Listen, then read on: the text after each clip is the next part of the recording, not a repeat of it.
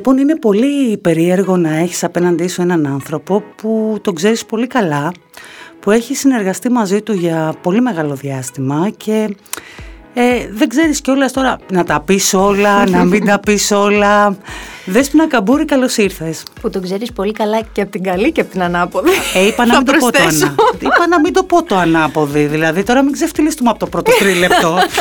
Περιμένουμε λίγο. Διονυσία, δεν ξέρεις πόσο χαίρομαι που είμαστε εδώ μαζί και τα λέμε. Νιώθω σαν να είμαστε στο γραφείο σου τις παλιές καλές εποχές. Δεν θα τα πούμε με τον ίδιο τρόπο. το ξέρω, το ξέρω. Θα είμαστε λίγο πιο συγκρατημένοι ναι. σε αυτό το κομμάτι. Όχι πολύ. Απλά νιώθω μια οικειότητα. Ακριβώς γι' αυτό που είπες, επειδή σε ξέρω πολλά χρόνια και νιώθω πολύ όμορφα που είμαστε εδώ μαζί.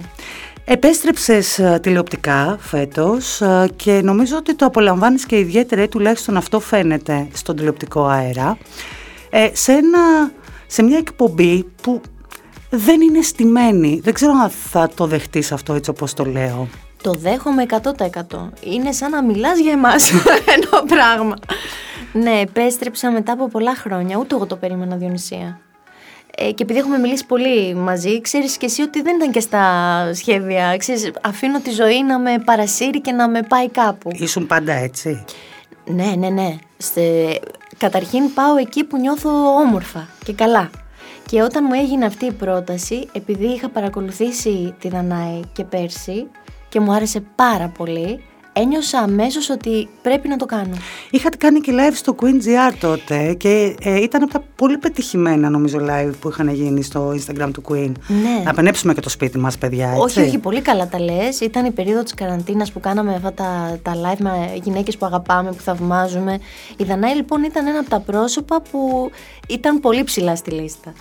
Κάναμε λοιπόν τότε μια συνέντευξη και αμέσως ε, νιώσαμε ότι υπάρχει και μια χημεία. Ξέρεις, πήγε πολύ καλά και σκέφτηκα ότι θα ήταν μια πολύ ωραία ευκαιρία, μια συγκυρία για να δοκιμάσω ξανά πάλι τον εαυτό μου σε κάτι που είχαν περάσει πολλά χρόνια από την τελευταία φορά για να λέμε και τα πράγματα όπως είναι. Σωστό, 8 νομίζω. 8 χρόνια, ναι. Ναι, δεν είναι και λίγα στο να είσαι εκτός του Καθόλου αέρα. Λίγα. Καθόλου. Ε, ένιωθες, πώς το λένε, πρωτάκι; Πρωτάκι, δεν καταλαβαίνεις. Ε, είχα τεράστιο φόβο, είχα τεράστιο άγχος ε, και ήλπιζα από την πρώτη στιγμή να πάει καλά, να, να, να καταφέρω να είμαι ο αυτός μου. Γιατί ξέρεις όταν έχεις άγχος τηλεοπτικά είναι δύσκολο να το φέρεις σε ένα σημείο που να απελευθερωθείς τελείως. Αυτό έγινε ε, στη συνέχεια. Ε, δεν είναι και εύκολο να μπει σε μια εκπομπή που προϋπάρχει.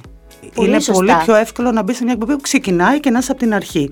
Σε μια εκπομπή που οι άλλοι έχουν βρει τα πατήματά τους μεταξύ τους, δεν είναι απόλυτα εύκολο να, να μπεις και να δέσεις με την ομάδα. Καταλαβαίνω το. Είναι πολύ άγχος. σωστό αυτό που λες. Απλά ξέρεις τι γίνεται σε αυτή την περίπτωση. Επειδή το μεγαλύτερο μέρος της ομάδας, οι περισσότεροι άνθρωποι που ήταν πέρσι, ε, έφυγαν από την εκπομπή, ε, μ, είχαμε να κάνουμε με ένα πολύ στενό και δεμένο πυρήνα της Δανάης και του Άρη, που είναι ένα, μ, δύο άνθρωποι που αγαπιούνται και πολύ. Δεν είναι μόνο συνεργάτες η Δανάη με τον Άρη, είναι πολύ καλοί φίλοι. Ε, και ήρθαν δύο, νέα, δύο νέες προσθήκες οπότε ένιωθα ότι ναι μεν πάω κάπου που υπάρχει αγάπη και σεβασμός και μ, ωραία σχέση αλλά φέρνω μαζί μου κι άλλον έναν, τον Γιώργο Κρικοριάνο Ναι, είδες οπότε... τι σου έκανε όμως; Τι μου έκανε, Δεν, σου πολλά μου έχει έκανε- κάνει δεν σου έκανε με την τσάντα τη φάρσα; Απα, πα, πα, πα, δε- Μόνο αυτό. Δεν καταλαβαίνεις τι περνάω με τον Γκρικοριάν. Είναι ο αγαπημένος μου διπλανός. Καλά, εννοείται και ο Άρης. Ε, απλά το λέω επειδή είμαστε οι- τα δύο νέα Είσαστε μέλη. με τον νη στην πλάτη εσείς ακόμα. Ακριβώς, ακριβώς. Ε, μ, το Γιώργο λοιπόν μια που το ανέφε, ανάφε, ανέφερες, ε, μ, δεν τον ήξερα τηλεοπτικά. Δηλαδή τον είχα δει πώς κάνει ζάπινγκ και τον είχα δει κάποια στιγμή στη φωλιά των Κούκου. Δεν τον γνώριζα και προσωπικά, αλλά στην πορεία ανακαλύψαμε και οι δύο ότι ταιριάζουμε πολύ και έχουμε γίνει πολύ καλοί φίλοι με τον Γιώργο. Εντάξει, σε έχει προετοιμάσει και ο σύζυγός σου για τις πλάκες νομίζω. Ε, καλά, εννοείται. Δεν το συζητώ. Έχεις πει ότι σου έχεις πάει τα νεύρα με τις πλάκες του Βαγγέλης. Ε, σε σημείο που τσακωνόμαστε. Γιατί πες μια χοντρή που σου έχει κάνει, ρε παιδί μου. Καταρχήν δεν ξέρω αν είχες δει ένα βίντεο κάποια στιγμή που ανέβασα ε, που ήμασταν σε ένα ταξίδι στο εξωτερικό και εγώ το έχω πολύ καλά με τον ύπνο. Δηλαδή κοιμάμαι εύκολα ρε παιδί μου, όπου και να με βάλεις θα κοιμηθώ. Εδώ αν με αφήσεις λίγο θα γύρω εδώ στην καρεκλίτσα μου και θα κοιμηθώ. Μ' αρέσει ο ύπνος, τον απολαμβάνω. Είμαστε λοιπόν σε ταξίδι, έχουμε ξεπατωθεί, περπατάμε, πάμε σε μ, ε, μουσεία διάφορα και πάμε να φάμε κάποια στιγμή. σε ένα μαγαζί με πάρα πολύ κόσμο και πάρα πολύ φασαρία. Έτσι λοιπόν όπως έχω ξεχαστεί γιατί εκείνος τρώει, Γέρνεις. γέρνω. σε ένα τείχο εκεί που σε να περβάζει. Και φυσικά κοιμήθηκα. Δεν ξέρεις τι μου έκανε. Σπάει κάτι, ένα πιάτο, ένα ποτήρι, δεν κατάλαβα μες στην ταραχή μου και εκείνη τη στιγμή με τράβαγε βίντεο. Θα σου δείξω αυτό το βίντεο όταν τελειώσουμε τη συνέντευξη και θα καταλάβεις. Αυτό είναι ένα light που σου λέω. Σκέψου τώρα εσύ να είσαι στο γλυκό σου ύπνο, να βλέπεις όνειρα και ξαφνικά να ξυπνάς τόσο βία με, με μια κάμερα στα Του μίλαγες στο υπόλοιπο ταξίδι ή ε, όχι. Κοίτα, μετά τα βρήκαμε ξανά. Έχω συνηθίσει. Ναι, το καταλαβαίνω. Μεγάλος γεννήθηκες και μέχρι τα πέντε σου ήσουν στο Ζαΐρ. Ναι. Ε, έχεις μνήμες από εκεί; Έχω μνήμες. ε, μ, κοίταξε. Ερχόμενη στην Ελλάδα, ήταν περίεργη η καινούρια πραγματικότητα, γιατί εμένα η μητρική μου γλώσσα ήταν τα Σουαχίλη, δηλαδή έμαθα να μιλάω, αυτά έμαθα, έτσι έμαθα να επικοινωνώ. Ερχόμενη λοιπόν στην Ελλάδα που έπρεπε να μείνω για ένα διάστημα με τον παππού και τη γιαγιά, χωρίς τους γονείς μου, οι οποίοι δεν μπορούσαν ακόμα να έρθουν, έπρεπε να περάσει λίγος καιρός να τακτοποιήσουν κάποια πράγματα και να έρθουν και εκείνοι στην Ελλάδα. Δυσκολεύτηκα στο κομμάτι της επικοινωνίας πάρα πολύ. Δεν μίλαγες καθόλου τα ελληνικά; Δεν μίλαγα καθόλου ελληνικά και θυμάμαι χαρακτηριστικά μου, το είχε πει η γιαγιά μου αυτό. Κάποια στιγμή δίψαγες τόσο πολύ, μου έλεγες Νατάκα Μάη, που σημαίνει στα Σουαγίλη θέλω νερό. Μάη είναι το νερό. Αλλά ήμουν ένα παιδάκι μικρό, δεν έφτανα να τη βρήσει, δεν μπορούσα να αυτό εξυπηρετηθώ. Ε, κάποια στιγμή μου λέει προσπάθησες να σκαρφαλώσεις τον νεροχύτη για να βάλεις νερό να πιει. Είχα τέτοια λοιπόν προβλήματα επικοινωνίας στην αρχή. Τα θυμάσαι. Τα, σαν ε, γλώσσα; θυμάμαι πιο πολύ από τις διηγήσεις των γονιών μου. Όχι τη γλώσσα τη θυμάσαι. Άκου λοιπόν τι έπαθα. Πηγαίνοντας στο σχολείο, επειδή είναι μια όχι τόσο εύυχη γλώσσα τα Σουαχίλη, ε, ε, αισθάνθηκα λίγο μ, να με περιπέζουν τα παιδιά, λίγο να με κοροϊδεύουν. Δεν ήταν πολύ καλή η άρθρωσή μου στην αρχή. Οπότε, ξέρεις, τα παιδιά τι κάνουν; Υπάρχει μια άμυνα που λειτουργεί ε, μ, μόνη της. Ε, Τους έβριζε στα Σουαχίλη. όχι. Α, Ε, απέβαλα τελείως. Δεν ξαναμίλησα ποτέ σου αχίλη, αλλά οι γονείς μου μιλάνε και τους καταλαβαίνω. Δηλαδή, καταλαβαίνω ανα πάσα ώρα και στιγμή τι θα πούνε. Όταν θέλουν κάτι να πούμε, να συνεννοηθούμε μεταξύ μας χωρίς να καταλάβουν οι άλλοι, μου μιλάνε σου αχίλη και τους καταλαβαίνω. Δεν μπορώ να αποκριθώ όμως. Δεν μπορώ να τους απαντήσω. δεν το έχεις τελείως αποβάλει από το Ακριβώς. μυαλό σου. Κοίτα να δεις πώς Ακριβώς. γράφουν κάποια πράγματα. Φοβερό, δεν είναι. Είναι πραγματικά. Έχεις όμως μια δυναμία στο αφρικάνικο στυλ, στο μπόχο, στο Ναι. κομμάτι αυτό, τα πολύχρωμα, τα Ναι. κεντητά. Το έχεις μέσα σου. Μ' Είναι αρέσει σαν- πάρα πολύ αυτό το στυλ. Δεν ξέρω αν είναι μ, πράγματα που μου έχουν μείνει κάπου μέσα μου στο υποσυνείδητο, αλλά ε, έτσι μου αρέσει να δίνω. Με έχεις πολύ δίκιο. Νομίζω ότι ίσως να είναι κάτι από το υποσυνείδητο, Μπορεί. δεν αποκλείεται. Μπορεί. Και έρχεσαι εδώ και σπουδάζεις α, φυσικοθεραπεία. Ναι. Ε, και ασκείς κιόλας το επάγγελμα για κάποιο διάστημα στην Αθλητική Ένωση; Καλά, είσαι φοβερή, Διονυσία. Με γυρνάς πάρα πολλά χρόνια πίσω. Τι να κάνω, έχω και πολλά χρόνια στην πλάτη. μου. Έχεις δίκιο, έχεις δίκιο. Λοιπόν, ε, εγώ ήμουν αθλήτρια. Από πολύ μικρή έπαιζα βόλεϊ. Οπότε όταν ε, σκέφτηκα τι θα ήθελα να κάνω, αποφάσισα ότι α, αθλήτρια επαγγελματίας δεν θα μπορούσα να γίνω γιατί υπήρχε φοβερός, υπήρχαν πολύ καλύτερες αθλήτριες από μένα. Ε, οπότε αποφάσισα να κάνω κάτι που να έχει σχέση με τον αθλητισμό. Ήθελα να γίνω λοιπόν φυσικοθεραπεύτρια. Ο φυσικοθεραπευτής της ομάδας μας είχε δικό του ιατρείο, φυσικοθεραπευτήριο. Οκ. Και τότε μου είχε πει, σπούδασε, πάρε το πτυχίο σου και έλα να δουλέψεις μαζί μου. Το είδες Οπότε, ως εξασφάλιση. Το είδα και, και, και πιο πολύ, ξέρεις ότι θα καταφέρω να κάνω αυτό που θέλω, εύκολα σχετικά, δηλαδή δεν θα χρειαζόταν να ψάξω δουλειά. Ξεκίνησα λοιπόν να δουλεύω με τον Κουτσαμπέλας, λέγεται ο, φυσιο, ο φυσικοθεραπευτής, τον αγαπώ πάρα πολύ. Ξεκίνησα να δουλεύω μαζί του. Ε, μ, και μετά αλλάξανε λίγο τα πλάνα μου στην πορεία. Ναι, αλλά τώρα αντιλαμβάνομαι και την αδυναμία που σου έχει ο Βαγγέλης, γιατί άμα έχεις μια γυναίκα στο σπίτι σου που ό,τι και να σου συμβεί, θα σου τρίψει λίγο την πλατούλα, ρε παιδί μου, θα σε στρώσει λίγο, θα σε αισιώσει. Έχεις έτσι ένα παραπάνω κίνητρο, ας το πούμε έτσι, γενικότερα. Το μεγαλύτερο παράπονο του Βαγγέλη Δεν τον τρίβεις. είναι ότι δεν του κάνω μασάζ. Μαμάν μου λέει, λίγο πονάω εδώ, πονάω εκείνο. Δεν... Βαριέμαι. Σκληρή γυναίκα. Βαριέμαι. Είσαι σκληρή γυναίκα. Πολύ κουρασμένη γυναίκα είμαι, όχι σκληρή. Αλήθεια σου το λέω. Ε, και πας μετά στο London School of Journalism για να σπουδάσεις αθλητική δημοσιογραφία. Αθλητική, θα, τονίζω το- αυτό. Καλά κάνεις και το τονίζεις. Ε, Δεν πήγα στο London School, ήταν το πτυχίο που έπαιρνες από τη σχολή δημοσιογραφίας. Δηλαδή Οκ. συνεργαζόταν η σχολή μου με το London School of Journalism. Δηλαδή δώσαμε κάποιες παραπάνω εξετάσεις για να πάρουμε ένα παραπάνω πτυχίο, αλλά από την Ελλάδα. Ναι. Όταν είδα πια ότι και η φυσικοθεραπεία με δυσκολεύει λίγο, τι άλλο θα μπορούσα να κάνω σε σχέση με τον αθλητισμό, να γράφω για παιχνίδια, αθλήματα, αγώνες. Έχοντας ε, στόχο το βόλεϊ, δηλαδή να γίνει. Πάντα στο μυαλό μου ναι, ήταν ναι, ναι. το βόλεϊ. Πάντα. Μεγάλη πόρωση όταν ήμουν μικρή. Ακόμα ε, παίζεις, νομίζω. Ε, παίζω και πια. Και βόλεϊ παίζεις. Ναι, Πού και πού, ε. Εντάξει, τώρα έχεις και δύο παιδιά. Και δύο παιδιά, έχω και 40 χρόνια στην πλάτη μου. Δεν είναι και πάρα πολύ 40 είναι, δεν είναι 80. Εντάξει. Ε, και έτσι λοιπόν αποφάσισα, επειδή δεν είχα κουράγιο να ξαναδώσω πανελίνη σε καμία περίπτωση, είχα ταλαιπωρηθεί πάρα πολύ. Η, η σχολή φυσικοθεραπείας δεν είναι εύκολη σχολή. Ε, αποφάσισα λοιπόν να πάω σε μια ιδιωτική σχολή για να γίνω δημοσιογράφος. Ο σκοπός ήταν αθλητικός, έτσι. Και εκεί αλλάξανε, είδες. Τον πατέρα σου τα έχεις κολλήσει όλα αυτά; Ναι, ναι, ναι. ναι ε; Και εκείνο φανατικός. Δηλαδή βλέπει ποδόσφαιρο, ξέρει όλα τα αθλήματα. Ήσουν αγοροκόριτσο. Πιο αγοροκόριτσο πεθαίνεις. Δεν, καταρχήν κοίταμε λίγο τώρα πώς είμαι. Αυτό δεν θα τελειώσει ποτέ. Η φόρμα, το αθλητικό, το φούτερ, αυτό για μένα δεν θα τελειώσει ποτέ. Είναι Πήγαινε και στο μαγάζι του πατέρα σου; Ε, καλά, εγώ έχω αλλάξει. Εμένα που με βλέπεις, έχω αλλάξει πολλά λάστιχα Διονυσία Ζαπατίνα. Ο μπαμπάς μου έχει βουλκανιζατέρ για να καταλάβει ο κόσμο τι λένε. Αυτό θέλω να σε ρωτήσω. Ναι, δηλαδή, δεν είσαι η κορασίδα που θα μείνει απολάστιχος στο δρόμο και θα ψάχνει να βρει ποιος θα τη βοηθήσει. Ε, καταρχήν, το πρώτο πράγμα που θα κάνω θα είναι να πάρω τον μπαμπά μου τηλέφωνο να μου πει ακριβώς. Και γρίλο έχω χρησιμοποιήσει και σταυρό έχω και μπουλόνια έχω βγάλει. Πώς να σου πω, δηλαδή. το έχω στα δύσκολα. Ωραία. Άρα λοιπόν ήσουν αγοροκόριτσο. Ναι, ήμουν πολύ αγοροκόριτσο. Πότε ανακάλυψες τη γυναίκα μέσα σου; Πότε την... Καλή ερώτηση Διονυσία, πότε την ανακάλυψα; Ε, άργησα λίγο θα έλεγα. Άργησα μεγαλώνοντας πια ε, που τελείωσα και τη σχολή πια της δημοσιογραφίας, άρχισα να, να δουλεύω, η πρώτη μου ήταν στο ραδιόφωνο του Αντένα με τον Γιώργο Αυτιά. Σε πάω τώρα πολύ πίσω, έτσι βλέπεις. Τη φλήψη, τη βλέπεις, το βλέπεις.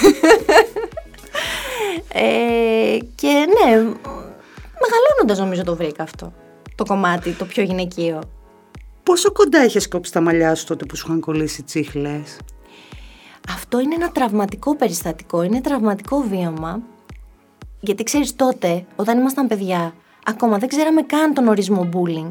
Ξέραμε απλά ότι υπάρχουν παιδιά που μας πειράζουν δεν υπήρχε όλο αυτό που πια το ξέρουμε πάρα πολύ καλά και ξέρουμε και πώς να το αντιμετωπίσουμε. Το έχουμε ονοματίσει, ας το πούμε Ακριβώς. έτσι, γιατί δεν ήταν ονοματισμένο τότε. Ακριβώς. Ήταν οι νταΐδες, υπήρχαν. Ναι, ναι, σωστά.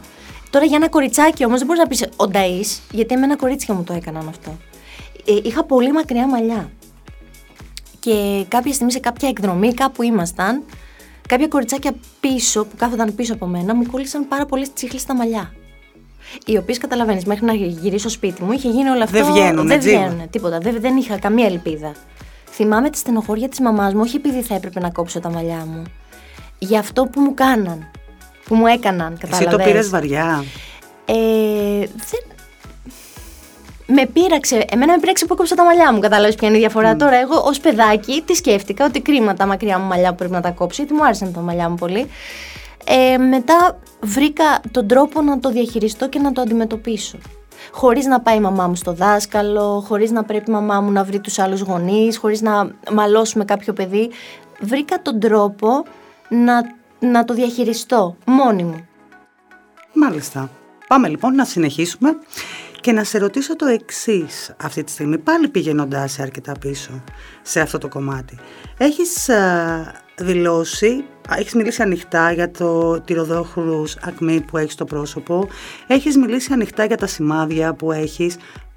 Πώς το έχεις πάθει το σημάδι στο μέτωπο, Δέσποινα; Λοιπόν, αυτό το σημάδι το αγαπάω πάρα πολύ καταρχήν πρέπει να σου πω γιατί όσοι δερματολόγοι μου με, έχει τύχει να με δούνε για την ακμή μου πάντα μου έλεγαν κάτσε δύο λεπτάκια να στο σου λουπώσω μπαμ μπαμ δεν θα καταλάβεις τίποτα και πάντα τους έλεγα όχι αυτό το σημάδι το αγαπάω μου θυμίζει πράγματα πολύ σημαντικά για τη ζωή μου ήμουν πολύ μικρή λοιπόν ήμουν στην Αφρική. Να που με ρώτησες πριν αν θυμάσαι πράγματα από εκεί ε, ήταν ένας πολύ κακός τραυματισμός που παραλίγο να μου στοιχεί τη ζωή Ήμουνα μικρούλα, γλίστρισα και ουσιαστικά καρφώθηκα πάνω σε ένα περβάζι, σαν αβητηγωνία. Βλέπεις εκεί; Α, την έφαγες γερά; Πάρα πολύ γερά. Στο δόξα πολύ πιο χαμηλά από ό,τι είναι τώρα. Ε, και επειδή ζούσαμε σε, ένα, σε μια κοινότητα, σε ένα μικρό χωριό στην Κεντρική Αφρική, δεν υπήρχαν γιατροί. Υπήρχε ένας λευκός γιατρός, ο οποίος την ώρα εκείνη ούτε που καταλάβαμε που ήταν, δεν μπορούσαμε να τον βρούμε. Οπότε με έραψε ένας νοσοκόμος, δεν είχε νάρκωση, δεν είχε... Με, με έραψε αυτό που λέμε στεγνά. Αλλά του χρωστώ τη ζωή μου. Άτσαλα βέβαια, όπως βλέπεις, γιατί αυτό το σημάδι, αν, Θα αν μπορούσε, αυτό, ναι, αν αυτό να- συνέβαινε στην Ελλάδα, ας πούμε, προφανώς και ίσως να μην φαινόταν τίποτα.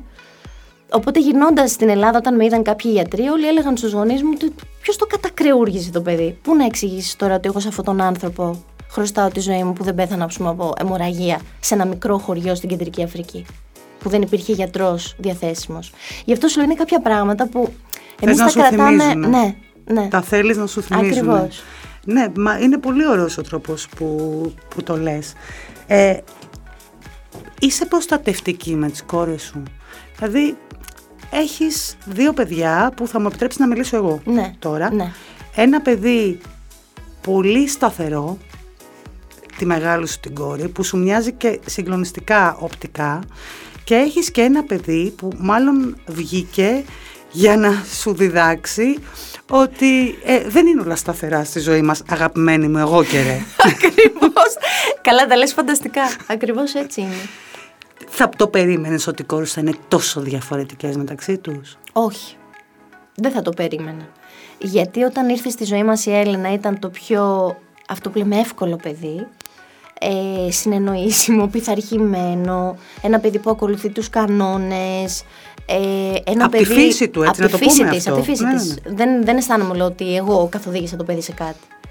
Ήταν α, από μωρό και όλας την έπαιρνα μαζί μου σε meeting και δεν άκουγε κανείς την ανάσα της. Μου λέγαν όλοι, Μα πώς το κατάφερες αυτό; Δεν είχα καταφέρει τίποτα, έτσι ήταν αυτό το παιδί. Που όταν ήρθε το δεύτερο παιδί που εγώ φανταζόμουν ότι κάπως έτσι θα είναι και με το Η δεύτερο. φαντασία έμεινε. Έμεινα με τη φαντασία. Γιατί η Χριστίνα είναι, έχει ένα φοβερό ταμπεραμέντο. Δηλαδή είναι ένα παιδί που θα μπει σε ένα χώρο και όλοι θα κοιτάξουν αυτό το παιδί. Ε, με πολύ έντονη προσωπικότητα που δεν πειθαρχεί εύκολα. Δηλαδή θα κάνει αυτό που της έχει μπει στο μυαλό. Είναι ένα παιδάκι που ε, με δυσκολεύει κάποιες φορές. Αλλά μ, μ' αρέσει κιόλας πολύ.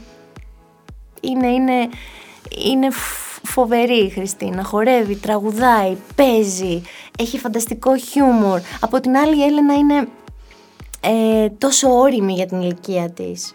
Ε, καταλαβαίνει πράγματα που εμείς καμιά φορά κοιταζόμαστε με το Βαγγέλη μ, με έκπληξη ότι τώρα τι γίνεται, είναι ένα παιδάκι που δεν Τι έχει μας κλείσει τα είπε 11. τώρα; Τι μας είπε τώρα; Δεν μπορώ να μαλώσω με την Έλενα και με φοβερά επιχειρήματα να με στριμώξει σε μια γωνία. Μου- Το έχω πάθει να ξέρεις αυτό. με την Έλενα. Παραδέχεσαι; Το ναι, παραδέχεσαι; Ναι, ναι, ναι, ναι, ναι, παραδέχομαι γιατί θέλω και εκείνη να παραδέχεται τα λάθη της. Οπότε αν δεν το δει από μένα πώς θα το αντιγράψει σαν συμπεριφορά; Όταν κάνω λάθος λοιπόν, το έκανα πρόσφατα θέλω να σου πω. Ήμασταν ένα ταξίδι τώρα το τριήμερο και νομίζω πως την αδίκησα σε σχέση με την αδερφή της. Κάτι που προέκυψε. Δεν της το είπα την ίδια στιγμή. Την επόμενη μέρα της είπα: Έλενα, θέλω να σου ζητήσω συγγνώμη γιατί είχες δίκιο. Σε αδίκησα. Πόσο εύκολο είναι να κρατήσεις ισορροπίες, γιατί εσύ έχεις μεγαλώσει ως μονάχο παιδί. Ναι. Με όλη φαντάζομαι την προσοχή πάνω σου Ναι. και επειδή ξέρω και τη σχέση σου με τους γονείς σου, είσαστε πάρα πολύ δεμένοι. Ναι. Ε, πόσο εύκολο είναι να κρατήσεις ισορροπίες σε δύο παιδιά; Δεν είναι καθόλου εύκολο. Προ- προσπαθώ να είμαι δίκαιη. Ε, προσπαθώ να είμαι εντάξει και με τις δύο. Δεν θέλω να λείπει τίποτα στη μία, δεν θέλω να λείπει τίποτα στην άλλη. Ό- Ό,τι θα προσπαθήσω να δώσω στη μία, θα προσπαθήσω να το δώσω και στην άλλη. Δεν είναι πάντα εύκολο, Διονυσία. Είσαι ενοχική. Πάρα πολύ. Όχι μόνος ως μαμά. Είμαι ενοχική ως άνθρωπος γενικότερα. Είναι ένα βασικό χαρακτηριστικό μου, που δεν είναι και το καλύτερο βέβαια. Αλλά έχω πιάσει τον εαυτό μου πολλές φορές να μετανιώνω για συμπεριφορές μου, που ενδεχομένως να μην άξιζε να μετανιώσω. Να σκέφτομαι ενοχικά τώρα γιατί το έκανα αυτό, γιατί μπορεί να πλήγωσα κάποιον άθελά μου, γιατί θελημένα ποτέ δεν πληγώνεις κάποιον. η αλήθεια. Το ξέρεις ότι τα παιδιά μας τη μυρίζονται την ενοχή μας και την εκμεταλλεύονται πολλές φορές, ε; Ναι, ναι. Και αυτό το έχω ζήσει. Τις Και, έχει- εκεί, και εκεί έρχεται η, ερημο- η οριμότητα της Έλενας που μόλις καταλάβει ότι μπορεί να υπερβεί τα εσκαμμένα να μου πει «Μαμά, sorry». Όπως εγώ θα της πω «Έλενα, συγγνώμη που στο έκανα αυτό». Πολύ σημαντικό. Ναι. Πάρα πολύ σημαντικό. Είσαι ένας άνθρωπος, τώρα θα αποκαλύψω πράγματα για σένα που ίσως να μην τα ξέρουν γενικότερα, Εδώ μπορείς να με βρεις άμα θες, ε, μεταξύ μας είμαστε. που γενικότερα έχει αρρωστοφοβίες. Πάρα πολλές. θα σε ρωτήσω πάλι και σε σχέση με τον εαυτό σου και σε σχέση με τα παιδιά. Φαντάζομαι ότι δεν θες να περάσεις στις κόρες σου αυτό που δεν είναι και εύκολο να το ζεις ως άνθρωπος. Ε, τα καταφέρνεις; Σε σκεφτόμουν με τον COVID, θέλω να σου πω και έλεγα Θεέ μου, θα πρέπει να, να, να αποστηρώνεται από πάνω μέχρι κάτω να λούζεται. Ακριβώς, αυτό έκανα. Μόλις είδα τις δύο κόκκινες γραμμούλες στο τεστ, είπα τώρα τι θα συμβεί αν εγώ δεν είμαι σαν την πλειοψηφία που το περνάει ελαφριά και έκανα βέβαια τις κακές μου και σκοτεινές σκέψεις που κάνω κάθε φορά τις που μπορεί οποίες κάτι... τις κάνεις και με το ένα έξεμα που μπορεί να βγει στο... Να το πούμε ναι, αυτό, ναι, ναι, ναι, έτσι; ισχύει. Ισχύει. Ε, δεν το έχω αρνηθεί ποτέ. ε, μ, κάθε φορά που κάτι μου συμβαίνει, η πρώτη μου σκέψη είναι να πάω γρήγορα σε ένα γιατρό. Οι γιατροί στο MediFirst εκεί που πάω, εν πάση περιπτώσει, γιατί είναι κοντά στο σπίτι μου, ε, έχουν βαρεθεί να με βλέπουν. Πάλι εδώ, κυρία Ούτε το Καμπούρη. άμκα σου δεν πρέπει να λες και Δεν το ξέρω λέω, απ' έξω. Δεν το λέω, με έχουν περασμένοι. Πάλι εδώ, κυρία Καμπούρη, μέχρι που ένας παθολόγος μια μέρα μου λέει: Κοιτάξτε, ας μιλήσουμε λίγο σοβαρά. Δεν είναι αυτή η ειδικότητα που ψάχνετε. Δεν χρειάζεστε παθολόγο. Και μου το είπε πολύ σοβαρά. Πρέπει να αντιμετωπίσετε τις βαθύτερες σας φοβίες. Χρειάζεστε ένα ψυχολόγο να το δείτε μαζί. Δεν είστε ούτε η πρώτη ούτε η τελευταία που συνέχεια φοβάται ότι θα αρρωστήσει. Ξέρεις, αυτό μου διωγγώθηκε και μου, μου, μου μεγα... μου... έγινε πιο σοβαρό στα μάτια μου όταν έγινα μαμά. Γιατί άρχισα να σκέφτομαι ότι εγώ πρέπει να ζήσω. Ό,τι και να γίνει, δεν πρέπει να αρρωσταίνω, δεν πρέπει να έχω προβλήματα, πρέπει να είμαι υγιής όσο περισσότερο μπορώ για να μεγαλώσω τα παιδιά μου. Και αυτό βέβαια έγινε άρρωστο. Το κάποια είχες στιγμή. και πριν; Ή μεγάλωσε τότε ή εμφανίστηκε τότε; Το- Είχα πάντα μια ρωσοφοβία, αλλά με το που γέννησα και έκανα τα παιδιά, αυτή διωγγώθηκε. Έχεις σκεφτεί ότι μπορεί να είναι ένα κατάλοιπο της επιλόχειας που πέρασες μετά την Έλενα; Ναι, θα, θα- ε, μπορεί. Μπορεί και να, να, να συνδέονται και να μην το έχω καταλάβει εγώ πρακτικά. Γιατί μόνη σου το ξεπέρασες, δεν απευθύνθηκες σε ειδικό τότε. Δηλαδή το δούλεψες περισσότερο μόνη σου. Θα σου πω. Ε, στην αρχή το δούλεψα μόνη μου. Δεν το δούλεψα ακριβώς. Δεν κατάλαβα τι μου συνέβη. Δεν είναι ότι ήξερα και είπα θα το παλέψω μόνη μου. Δεν είμαι τόσο γενναία. Δεν κατάλαβα τι μου συνέβη. Πίστευα απλά ότι δεν είμαι πια ερωτευμένη με τον άντρα μου, ότι μας τέλειωσε, ότι δεν είμαστε ούτε πρώτοι τελευταίοι. Δεν ένιωθα καλά μες στο σπίτι μου. Ε, μ, ήθελα να είμαι μόνη μου με το μωρό μου. Οποιοδήποτε άλλος εξωτερικός παράγοντας για μένα ήταν ε, μ, σαν εχθρός. Τζιζ. Ακριβώς. Ε, αφότου αποφάσισα να φύγω από το σπίτι για να είμαι μόνη μου με το μωρό μου, άρχισα να καταλαβαίνω ότι κάτι δεν πάει καλά. Δεν ήταν πολύ φυσιολογική η συμπεριφορά. Δεν θα μπορούσα λίγους μήνες πριν να αγαπάω τον άντρα μου, να είμαστε χαρούμενοι και ευτυχισμένοι και ξαφνικά με το που γέννησα όλο αυτό το σκηνικό ανετράπη. Κανένας γιος σου δεν σου το είπε. Έστω και απ' έξω απ' έξω. Μου το είπε μια φίλη μου, την οποία τη γνωρίζεις κι εσύ, είναι κοινή μας γνωστή. Μου το είπε τότε λοιπόν η Κατερίνα, ε, γιατί ήμασταν, κα- ήμασταν συνέχεια μαζί. Αλλά πάλι θεώρησα ότι είναι μια λάθος εκτίμηση, γιατί κανείς δεν μπορεί να ξέρει αυτό που νιώθεις εσύ εκείνη τη στιγμή μέσα σου. Είχαν Ε, βαρέσει ορμόνες tilt. Κόκκινο. Κόκκινο. Κάποια στιγμή λοιπόν αποφάσισα να δω ένα γιατρό, ν- να μιλήσω μαζί του και με το πέρας των συνεδριών καταλάβαμε και οι δύο ότι ήταν αυτό που λέμε επιλόγιος κατάθλιψη. Την οποία βεβαίως αντιμετώπισα ε, όχι μόνο με, με πάρα πολλή συζήτηση μαζί του αλλά και με, με ειδική φαρμακευτική αγωγή γιατί εγώ χρειάστηκε να πάρω και δεν είναι και κακό να το Πο- λέμε. Πόσο χρόνο σου πήρε; 9 μήνες. Σου πήρε 9 μήνες. Όσο είχες το παιδί στην κοιλιά, δηλαδή για να το γεννήσεις, Ναι. άλλο τόσο σου πήρε για να συνέλθεις. Δεν το έχω σκεφτεί ποτέ όπως το λες, αλλά έχεις απόλυτο δίκιο. Θυμάμαι ότι επέστρεψα στο σπίτι μου Διπλή μετά από 9 γέννα μήνες. έχεις κάνει ουσιαστικά. Ναι. Μετά από 9 μήνες επέστρεψα στο σπίτι. Θα μπορούσε να σας έχει ξετινάξει με το Βαγγέλη αυτό. 100%. Καταρχήν θέλω να σου πω ότι πέρα από το δικό μου. α, δεν θέλω να το πω δράμα. Από τη δική μου περιπέτεια, υπήρχε κι άλλος ένας παράγοντας ε, για τον οποίο δεν δώσαμε πολύ βάση και πολύ προσοχή. Υπήρχε και ένας άντρας, ο οποίος απέκτησε ένα παιδί και ξαφνικά γύρισε μια μέρα από τη δουλειά του και είδε ένα άδειο σπίτι, χωρίς γυναίκα και χωρίς παιδί. Καταλαβαίνεις θέλω να σου πω. Πολύ δύσκολο. Ήταν πάρα πολύ δύσκολο και για εκείνο. Ο οποίος βέβαια κάθε βράδυ ήταν στο σπίτι μου. Δηλαδή ήταν εκεί για να βλέπει το παιδί του. Να... Ήταν, ήταν μια πολύ δύσκολη. Θα μπορούσε να μην στο έχεις συγχωρέσει. Α ξεκινήσουμε από αυτό. Έχεις πολύ δίκιο. Ε, μ, Γι' αυτό και, να, ας πούμε, τώρα με κάνεις να λέω πράγματα που δεν τα έχω συζητήσει ποτέ. Ε, όταν παντρευτήκαμε, είχαμε ήδη την Έλενα. Πολλές φορές με ρωτάνε, μα πώς και δεν είχατε παντρευτεί από πριν; Μα πώς να... Εμείς περάσαμε ένα και αιώνα, δηλαδή με το που γέννησα άλλαξε όλο το σκηνικό. Και μετά πια όταν Ηρεμήσατε. ηρεμήσαμε και όλο αυτό το πράγμα μπήκε σε μια τάξη. Έχεις πει τότε κάποια στιγμή σε συνέντευξή σου, το 12 νομίζω, ότι ε, δεν είσαστε υπέρ του γάμου και ότι είναι μια κοινή απόφαση, Ναι. γιατί θεωρείτε ότι δεν είναι το χαρτί αυτό που ενώνει τους ανθρώπους και πολλές φορές ο γάμος καταστρέφει και τις ε, σχέσεις. Ε, Αναθεωρώ θέλω να σου πω. μπράβο, αυτό ήθελα να Βλέποντας μου το πεις. τώρα, μετά από το 12 το είχα πει. Το 12. Έχουν περάσει 10 χρόνια. Σωστό. Βλέποντας το τώρα μετά από 10 χρόνια θέλω να σου πω αναθεωρώ. Ε, γιατί εγώ τον αγαπάω πάρα πολύ το γάμο και ως θεσμό. Νιώθω ότι ο γάμος ε, προφανώς και τα συναισθήματα δένουν τους ανθρώπους και όχι ένα χαρτί. Αυτό είναι αυτονόητο τώρα, δεν χρειάζεται να Σωστό. το πούμε. Νιώθω όμως ότι υπάρχουν κάποιες ισορροπίες και κάποια δεσμά που δεν σε αφήνουν εύκολα να το διαλύσεις. Δεν ξέρω αν καταλαβαίνεις τι σου λέω. Πολύ καλά. Είναι αλλιώς να έχεις απλά μια σχέση με κάποιον, οπότε με την πρώτη δυσκολία παίρνεις το καπέλο σου και φεύγεις. Και είναι πολύ διαφορετικό να είσαι σε ένα γάμο με παιδιά, οικογένεια, σπίτι. Πώς να σου πω, ε, ε, καταρχήν εμένα όλο αυτό μου, μου- με κάνει να νιώθω θαλπορή. Παντρευτήκατε τον Ιούνιο του 14 στην Κύθνο ε, σε ένα γάμο ακριβώς μάλλον όπως τον θέλατε. Ναι. Δεν ήταν από τους συμβατικούς, ε, ήσασταν στην παραλία, ήταν το εκκλησάκι πολύ γραφικό. Εγώ ξυπόλυτη, αν θυμάσαι. Εσύ Τι ξυπόλυτη. κοτρώνες είχα πατήσει εκείνη τη μέρα. με τα σανδάλια της Μαριέτας, αυτό που σου είχε, τις Ναι, κορδέλες με ναι, τα ναι. λουλούδια που σου είχε πλέξει Ναι. για να φορέσεις.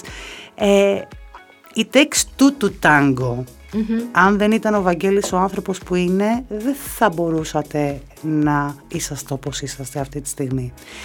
Και θέλω να σε ρωτήσω το εξής. Πόσο αρρωστημένοι άνθρωποι είσαστε που λέγαμε πότε θα τελειώσει ο χειμώνας και το Σαββατοκύριακο που είχε 20, 20 βαθμούς σχεδόν, εσείς πήρατε στο χιόνι. ναι, έχεις απόλυτο δίκιο. Ε, με πήγες τώρα από το γάμο που ήταν από τις πιο ωραίες στιγμές της ζωής μου. Εγώ είμαι από τις νύφες που δεν είχα καθόλου άγχος, έτσι. Το ευχαριστήθηκα μέχρι τέλους, μέχρι το τελευταίο λεπτό. Πρέπει να είναι ο πιο ωραίος γάμος που έχω πάει ποτέ. Εντάξει. Ε, Αυτό είναι, καταπληκτική ατάκα. Ο γάμος μου μπορεί να είναι ο ωραιότερος γάμος που έχω πάει ποτέ. ναι, ναι, ναι, ήταν, περάσαμε φανταστικά και εμείς και οι φίλοι μας, αφού καμιά φορά μας λένε πότε θα κάνουμε ένα... Γάμο. Πώς λέγεται, αυτό που ανανεώνεις τους όρκους. Τους όρκους, ναι. βεβαίως. Για το πάρτι, όχι για κανένα άλλο λόγο. Ε, Θα το και- πληρώσουνε, γιατί τώρα το πληρώσατε εσείς. Ε, πάλι εμείς θα το πληρώσουμε, Διονύση.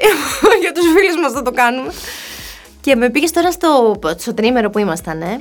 Ε, ήταν τα Μου γενέθλια. έκανε τρομερή εντύπωση. Αλήθεια στο λέω. Έχεις δηλαδή, λέω δίκιο. σε 20 βαθμούς λέγαμε πο- πότε να ζεσταθεί το κοκαλάκι μας και σήκωσε και, και πήγες στους μείον πόσο ήταν ναι, ναι, μες στο ναι, χιόνι. στο, στο βουνό, στον Παρνασσό.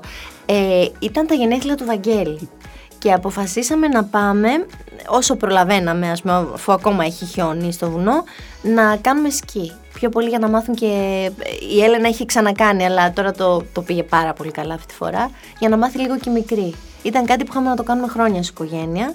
Και είπαμε όσο προλαβαίνουμε πάμε να το ευχαριστηθούμε. Είναι και κοντινός προορισμός, ήταν και κάποιοι φίλοι μας εκεί και το συνδυάσαμε κάπως έτσι. Εντάξει. και επ' ευκαιρία αυτού θα σου πω ότι για πάρα πάρα πολλά χρόνια ε, ενώ έβαζες φωτογραφίες οικογενειακές ε, ήταν ή τα παιδιά σου πλάτη ή τα παιδιά σου με Βασικά πλάτη, γιατί δεν, Ναι. ήθε- δεν σου άρεσε να βάζεις Ποτέ, ε, ποτέ, δεν έβαζα emoticons μπλε, στο ναι. πρόσωπο. Το τελευταίο διάστημα τα δείχνεις τα κορίτσια. Ναι, ναι. Τι άλλαξε; Θα σου πω τι άλλαξε. Ε, κάποια στιγμή μ, η Έλενα α- άρχισε να εντοπίζει βλέποντας στο Instagram μου ότι σε όποια φωτογραφία υπήρχε εκείνη δεν φαινόταν πουθενά το πρόσωπό της. Και με αυτή την παιδική αφέλεια ήρθε κάποια στιγμή και μου είπε «Μαμά, να σε ρωτήσω κάτι. Ντρέπεσαι για μένα. Ανεβάζεις τους φίλους σου, ανεβάζεις τον μπαμπά, ανεβάζεις τον εργάτη σου. Και εμένα όποτε με βάζεις, με... δεν θες να φαίνεται το πρόσωπό μου, νιώθεις άσχημα για εμένα. Δεν καταλαβαίνεις, Ιωνυσία, τι έπαθα εκείνη τη στιγμή. Σοκ. Γιατί προφανώς προσπαθούσα να της εξηγήσω ότι γίνεται για να, για να σας προστατέψω.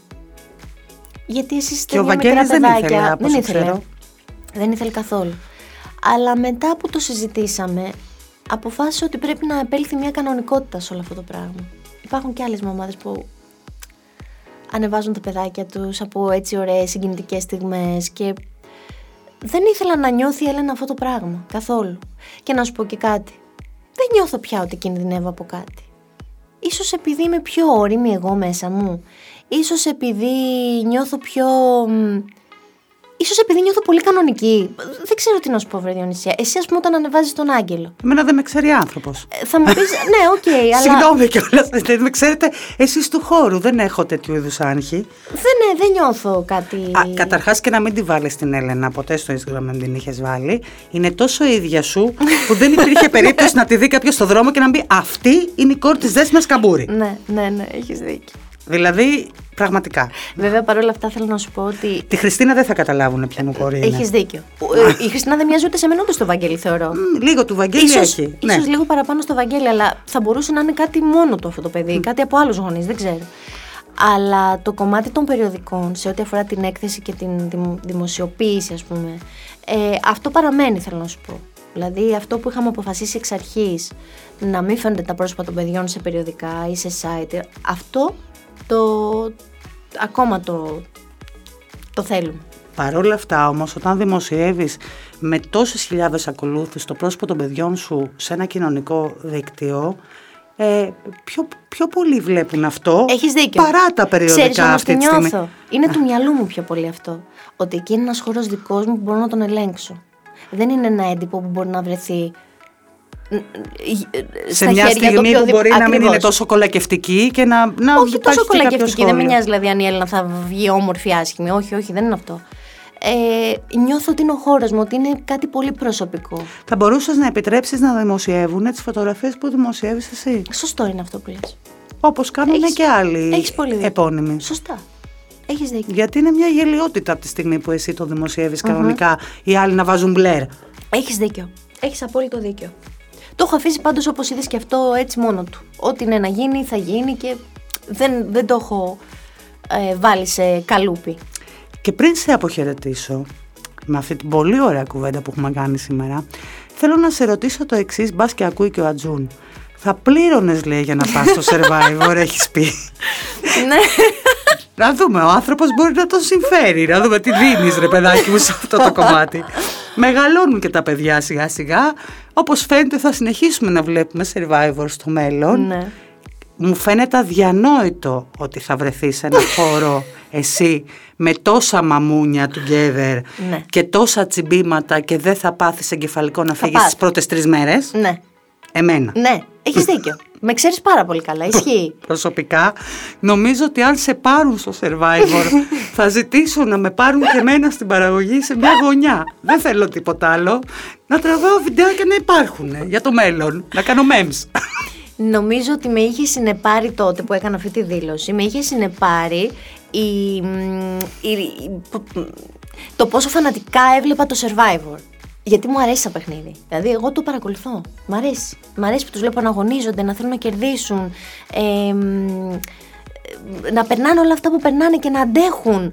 Με ενθουσιάζει σαν. Έχεις δει ότι έχει αποδομήσει πολλούς celebrities; Ε, πλάκα κάνεις. Okay. Μα και αυτό είναι μέσα στη μαγεία του παιχνιδιού. Όμως τώρα για να μιλήσουμε και ρεαλιστικά.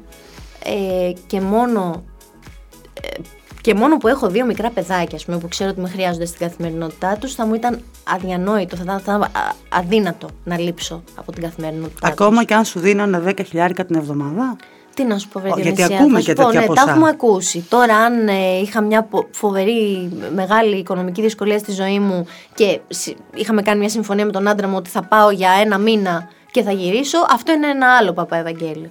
Όσο όμως είμαστε καλά και τα παιδάκια με χρειάζονται, ε, όσο και να μου αρέσει το Survivor, όσο και να το βλέπω ως τηλεθεάτρια, δεν θα μπορούσα να πάω να λάβω μέρος. Εγώ δεν θα μπορούσα να μείνει, σου λέω, αλλά... Αυτό είναι. Λοιπόν, θα σου πω κάτι που θα σε εκπλήξει. Έχεις κάνει κάμπινγκ, ελεύθερο. Όχι, όχι. Έχω κάνει πιο στο παρελθόν, αλλά δεν θα ξανά έκανα ποτέ. Δεν μου αρέσει καθόλου το, το, κάμπ, το κάμπινγκ. Το ελε, ειδικά το ελεύθερο. Α μην το σχολιάσουμε. Ε, σου έλεγα λοιπόν, θα σου πω κάτι που θα σε εκπλήξει πιστεύω ότι αν έπαιρνα την απόφαση και το έκανα, όχι απλά θα άντεχα, θα μπορούσα να ανταπεξέλθω και να εναρμονιστώ και να εγκληματιστώ με όλο αυτό το κομμάτι. Θα σου πω κάτι που θα σε εκπλήξει. το ίδιο πιστεύω κι εγώ. Ότι όντως θα άντεχες, αλλά θεωρώ ότι θα είχες τόσα ψυχολογικά όταν θα Ναι. επέστρεφες, Ναι. που όσα να σε πληρώνανε θα τα πλήρωναν στους ψυχιάτρους. Ναι, έχεις δίκιο, συμφωνώ. σε ευχαριστώ πάρα πολύ Κι εγώ. και πάμε Δανάη; Και πάμε Δανάη καθημερινά, με πολύ χαρά, με τρέλα, με αυθορμητισμό, μεγάλη χαρά. Και όταν δεν πάμε Δανάη, πάμε queen.gr. Πάντα. PS I love you, το, το blog μου στο, στο Queen που το αγαπώ πολύ και είναι ο χώρος που μπορώ να, να εκφράζομαι ελεύθερα και να αποτυπώνω όλα όσα σκέφτομαι χωρίς να τα περνάω από δεύτερη ανάγνωση. Ευχαριστώ πολύ. Εγώ ευχαριστώ.